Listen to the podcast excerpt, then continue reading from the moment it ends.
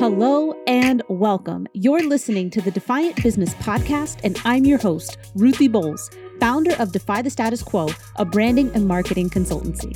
This podcast is for the business owners and professionals who have seen the status quo in their industry and are ready to do things differently. We're here for the contrarians, mavericks, and rebels. On the Defiant Business Podcast, we'll talk about marketing, sales, client and customer experiences, finances, and amazing entrepreneur journeys that show that none of us are alone. Thank you for joining me.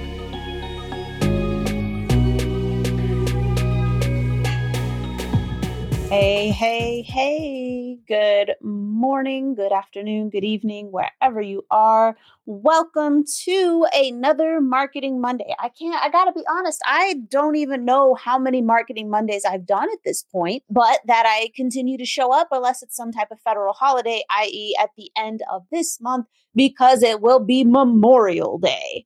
So, before we get into today's topic, which I'm really excited about because I've actually been talking about it more on Clubhouse, I have a tip for you that uh, just kind of came out of realization from my accountability group this morning. But just ask, just ask. And I don't mean sliding into people's DMs and copy pasting them bad stuff. That's not what I mean. What I mean is if you're presented with a situation, ask yourself, what is the worst thing that could happen? Right. And if the answer is they just say no, but you still have your respect and your reputation because that's the key between when you slide into people's DMs with a cold pitch. What's the worst thing that can happen? I'm never going to work with you. Like, period. Like, I'm not working with you. So, your reputation goes in the toilet as far as I'm concerned. So, if the answer is just that the worst thing that could happen is no, then you should just ask. My example for this is you may remember in November, I posted a screenshot of me interviewing Tiki Barber and his his business partner Jared Augustine. They co own with a third partner the company event organization called Thuzio. And I was really excited because I was writing up an article for entrepreneur.com about how they'd kind of built their business, how they pivoted and adapted for COVID, especially as a corporate events company, right? Entrepreneur changed the rules at the last minute in January, didn't tell me until I actually submitted my article. They hadn't put the rules down in writing yet, but they were like, oh, we're just rejecting people now, even though we haven't written down the rules, which, yes, I am obviously still feeling a little bit salty about. But they said Tiki Barber wasn't famous enough. Basically, it needed to be like Gary Vee or something or Oprah. So I was like, okay, so I guess I can't use this. Well, the PR person for them for Thuzio had reached back out about another opportunity.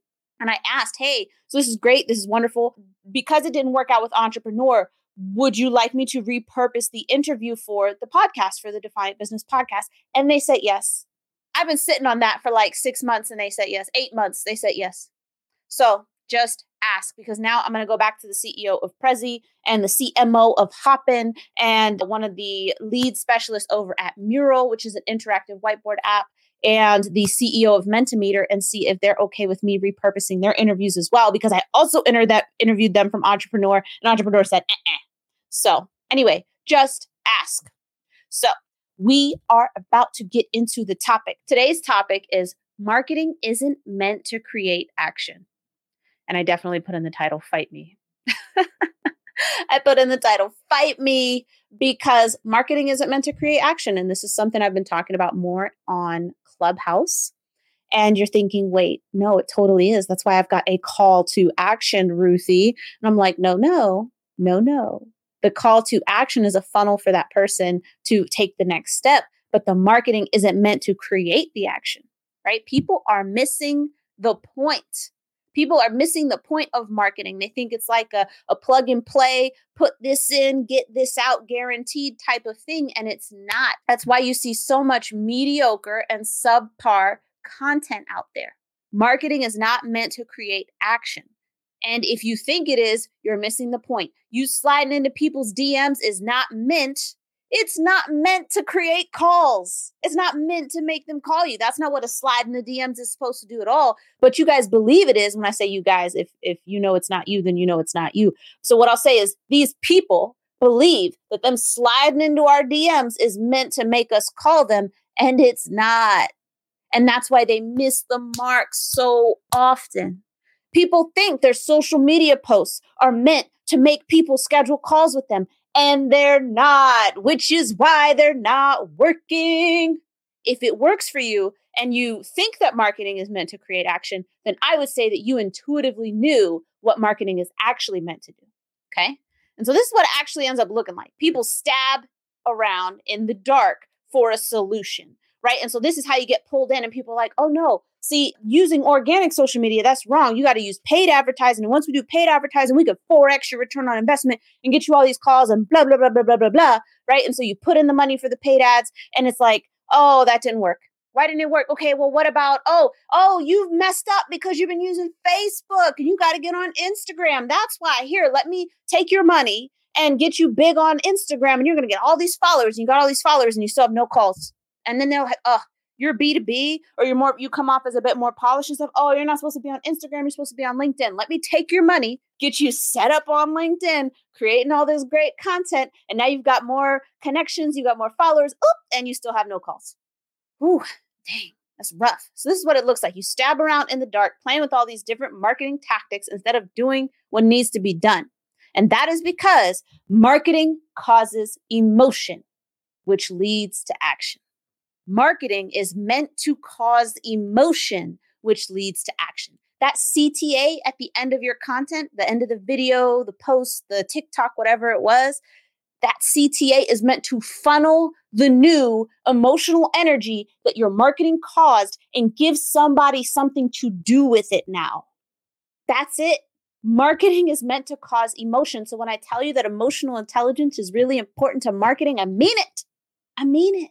Marketing causes emotion, which leads to action. When you make it marketing causes action, you actually remove one of your ways to measure effectiveness. Because if you create a piece of content and you do it under the premise that your marketing is meant to cause emotion, which then leads to action, and you don't get enough action, you don't get any action, you don't get enough or whatever it was that you wanted, again, you're looking at it from the lens of marketing causing emotion, which leads to action. You get the action.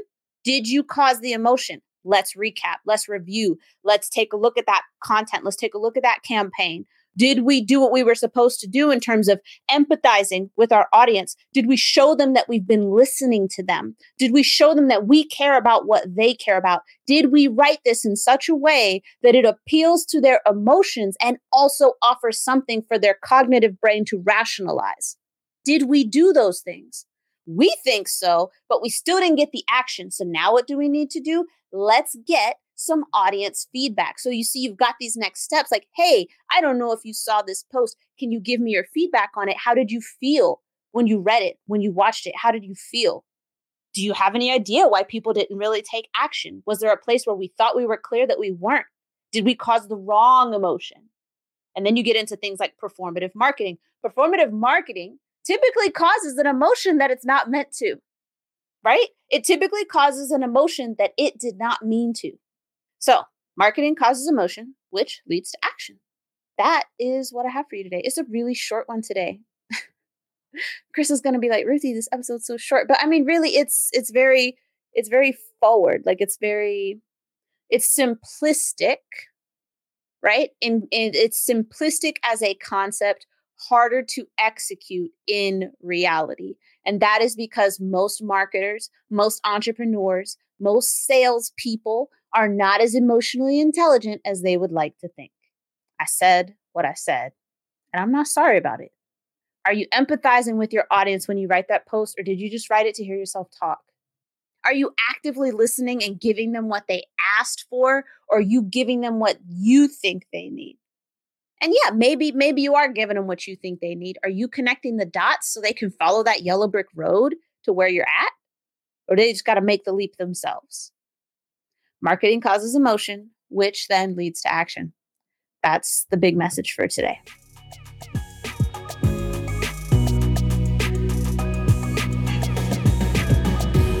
Thanks for listening.